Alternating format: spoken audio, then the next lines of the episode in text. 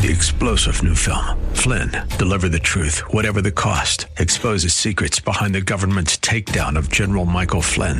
Flynn knew what the intel world had been up to. He ordered the first audit of the use of contractors. This set off alarm bells. He told the truth. He was the most dangerous person for Donald Trump to hire. They had to get rid of Flynn.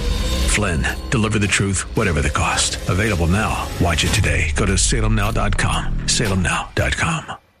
Hi, it's Hugh Hewitt. Welcome to The Interview with Hugh Hewitt, sponsored by andrewandtodd.com. Andrew and Todd are with Sierra Pacific Mortgage. They help you with all your real estate lending needs. If you're refinancing your home, if you're buying a new home, if you're a senior who wants a reverse mortgage, if you're a veteran who doesn't want to put any money down. Whatever it is, if you're in the private real estate market for yourself, and maybe you want an investment property, try andrewandtodd.com or call 888-888-1172. Now on to The Interview with Hugh Hewitt. Joined now by the governor of Texas, Greg Abbott. Governor Abbott, welcome. It's good to talk to you. Great to visit with you again, Hugh. Things going well for you? It is. I thought you might be mad at me because I talked to Matthew McConaughey about running for governor of Texas, and all of a sudden there's a boom for him. Well, listen, you're always my friend. You're such a great person to cast a vision for this country. I always love listening to you and visiting with you. Well, I'm telling Matt, he's going to lose if he runs against you. So I hope he doesn't do that. But you're ready for anyone, aren't you, Governor? We are. You may have, but your audience may have not seen both our numbers and our polling numbers, et cetera. So in 10 days, I just raised almost $19 million, to put it a different way, almost raised $1.9 million a day during a tight time period to raise funds. And I have $55 million cash on hand. And then on top of that, the polling numbers are just absolutely rock solid. So bottom line is I'm looking in great shape. But Hugh, you know me. I take everything seriously, whether it be my job as governor or my job as running and winning a campaign. And so whoever runs, we will take very, very seriously. But what we know, we have the support among so many people across the state of Texas. It's not just Republicans, it's independents and others who just want to see good governance. And that's exactly why they wanted to so strongly support my campaign after we had such a very successful legislative session. Well, I want to go to the legislative session and your legislators who are on the run in Cuba. But a last thing about Matthew. Do you know him? Oh, yeah. So we've known each other, candidly, for a long time now. Interestingly, we both grew up in Longview, Texas. We both went to the University of Texas. We were actually both members of the same fraternity at the University of Texas, and we would hang out together at some University of Texas football games. And his wife was a frequent visitor with my wife and their friends. And so, yes, we do know him. And listen, there's no doubt that he's a good guy. He's a great guy. He's very engaging. But there is similarly no doubt that he's never taken a position on politics. And as people who really know what politics is all about, once you start taking positions, your popularity as some Hollywood hero begins to wane, and people pigeonhole you in one category or another. And so we'll just have to wait and see if he starts taking positions. Is he for abortion or is he pro-life like I am? Is he really going to step up and do something about the most pressing issue in the state of Texas, and that is actually secure the border like what I'm doing? Is he going to support the effort like what I have done to defund cities, to defund the police, all kinds of things where you got to take some hard positions where you will win some friends and you'll also win some enemies along the way. Now, Governor, right now, the state of Texas is kind of a laughingstock because you've got these Democratic legislators who've taken their Miller Lite, gotten on a private jet, and left the state. And I think it's ludicrous. I think it's absolutely going to kill their brand in Texas, but I think it's killing their brand in the United States. What do you make of this absolute foolishness? Well, if I can go back to the way you open the question, this is not the state that's a laughingstock. It's the Democrats in the state of Texas who are the laughingstock.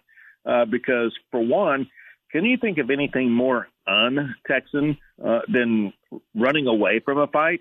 you know, what Texas began about was the Battle of the Alamo, where we had people who were in the Alamo and they refused to run from a fight. They engaged in a fight. And that's what led to the Texas mysticism from the very beginning. And so these are cowards who are running from a fight, who are afraid to go in and do the job that they were elected to do, and that is to debate and vote on issues. Listen, in politics, you know that there's not going to be a party that always gets their way, because regardless of which side it turns, there's always going to be one party in leadership and one party not in leadership. And I got to tell you, their constituents know that just because the people they elected to send to office to be Democrats in the state legislature, just because they're not getting their way, doesn't mean they can walk off the job.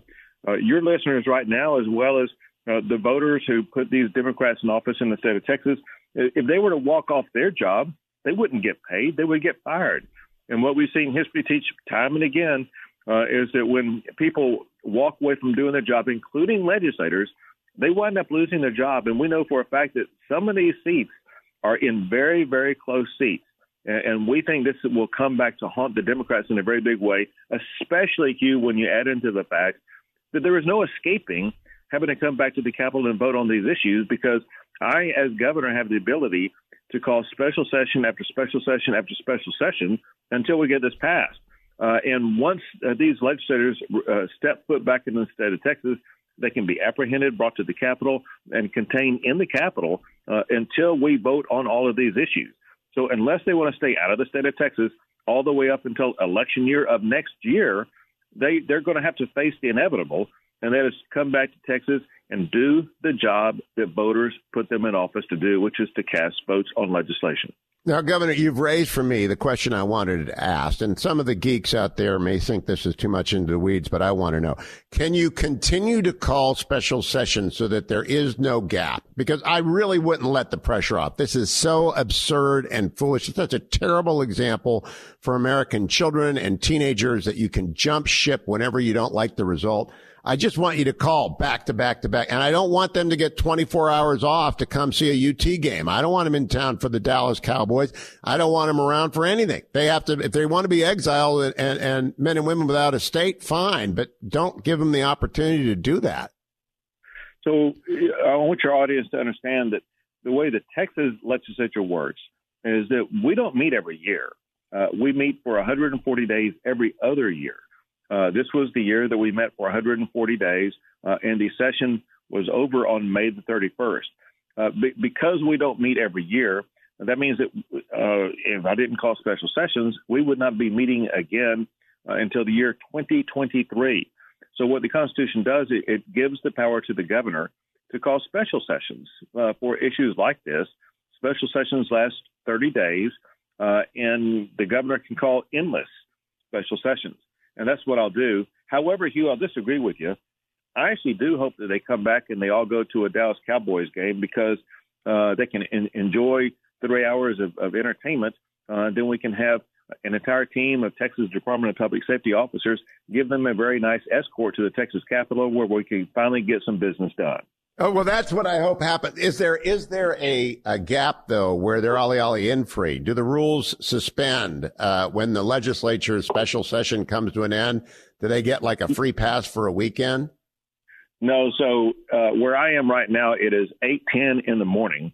If the special session ended at 8:10 in the morning, I would start a new special session at 8:11 in the morning. That's what I wanted to hear, Governor. Gosh, I love Texans. You know, that's why we have an Ohio pennant, Burgee, in the Alamo, because that they were worth fighting for, even though your football wasn't up to Buckeye standards. Let me ask you now about this. Hold on here. You got to know this, and that is I want you to go look at the roster of the Buckeyes, and you'll see that the best players on the team of the Buckeyes played high school football in the Lone Star State.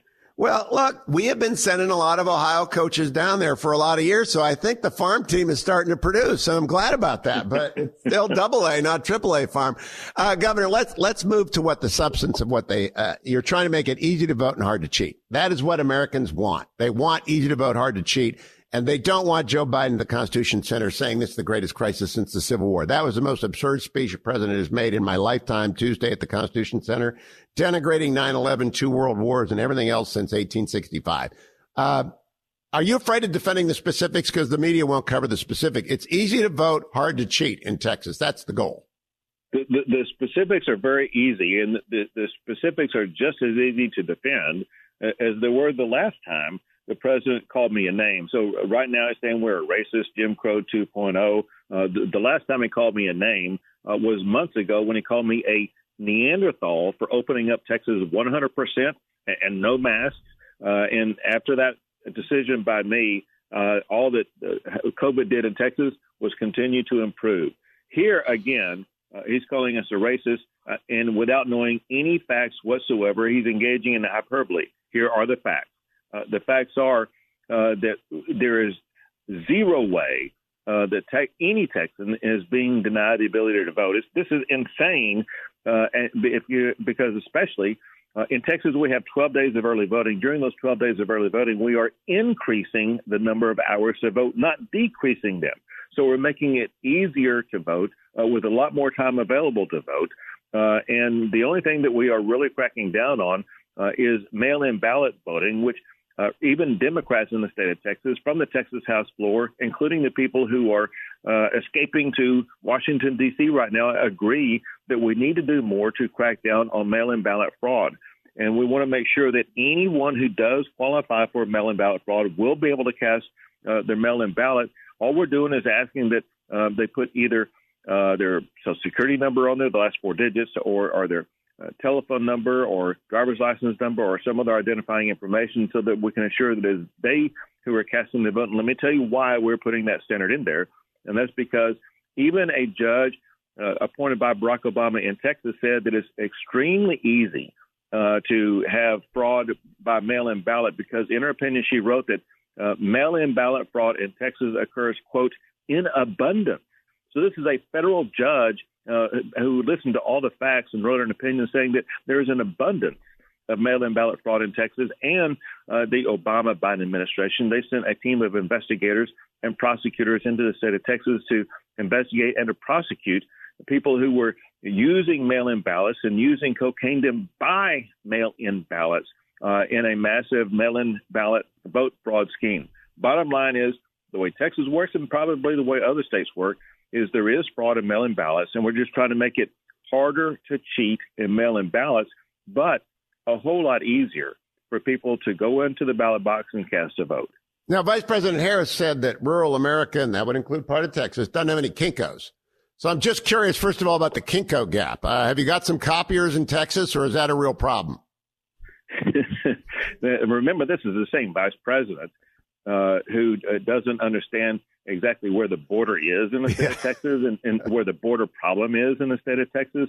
And so she knows as much about Kinkos in rural Texas as she, or let's say she knows as little about Kinkos in Texas and rural Texas as she does about the border problems that we're having in our state. All right. Now, Governor, I want to finish with two questions. One, there's a crisis in Cuba.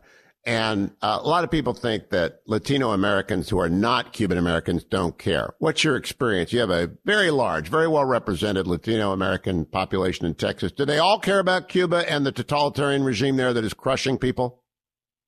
I would say both they do, but it's not just limited to Hispanic Texans. Listen, people care about this across the board, because this is similar to what America is all about. And that's the fight for freedom, the fight to avoid an oppressor. And, you know, we're so physically close to Cuba. We all want the people in Cuba to be able to escape the communistic regime. And I think that the Biden administration needs to call it for what it is. It seems like they are afraid to call it a communistic regime. They make it sound like it was, quote, mismanaged, according to what Jen Psaki said yesterday, which is absurd. It's mismanaged because they have imposed communism that's destroying the people there. So I was actually in Cuba a couple of years ago, and what I saw, as opposed to the modern technology with regard to farming, they were still using donkeys to till land for farming, small plots of land in Cuba. And it's just crazy how they're literally decades behind the rest of the entire world because communism is a bad policy or philosophy for anybody. But let me just wrap it up this way. What's going on in Cuba is actually the same type of philosophical leanings that people like Ocasio-Cortez and others are trying to push, including Beto O'Rourke in the state of Texas. And these people have no clue what communism or socialism really does to people and how it would crush people, both their freedom as well as their ability to earn a living. And so it's disgusting for anybody to oppose Cuba Libre. Now, the last question, Governor, is that Black Lives Matter, the organization, on Wednesday night tweeted out support for the Cuban government, a condemnation of the United States, and applauded their sheltering of suspected state highway trooper murderers. I am astonished that people do not understand that BLM is a hardcore Marxist organization. Do the people of Texas get that? I don't think they really do. You know, when people have seen more and more about some of the policies that Black Lives Matter stand for, to realize that this is something that's more than just aiding and promoting and advancing Black Americans. It's a philosophy that is hostile to what America is all about, and it causes the Black Lives Matter organization to lose credibility, and I think you will continue to see that fray and erode. Governor Greg Abbott, good to talk to you. Please keep coming back throughout this year and next. Always a pleasure. All right. Take care, Hugh. Just remember, Longhorns are better than Buckeyes every day. You know, we have a debate ahead, Governor, and I look forward to it. Be well. Take care. That concludes today's episode of The Interview with Hugh Hewitt. Thank you for listening. Make sure you come back and check out all the other podcasts on the Salem Podcast Network. And remember to thank our sponsors, andrewandtodd.com. If you believe in long-form interviews like I do, then do your real estate transactions with Andrew Del Rey and Todd Avakian. I've known both men for a long time. andrewandtodd.com. Go there, answer a couple of questions. They'll tell you what's best to do with your house, or call them at 888-888-1172. You'll be glad you did, and you'll be glad that you listened to the next episode of The Interview.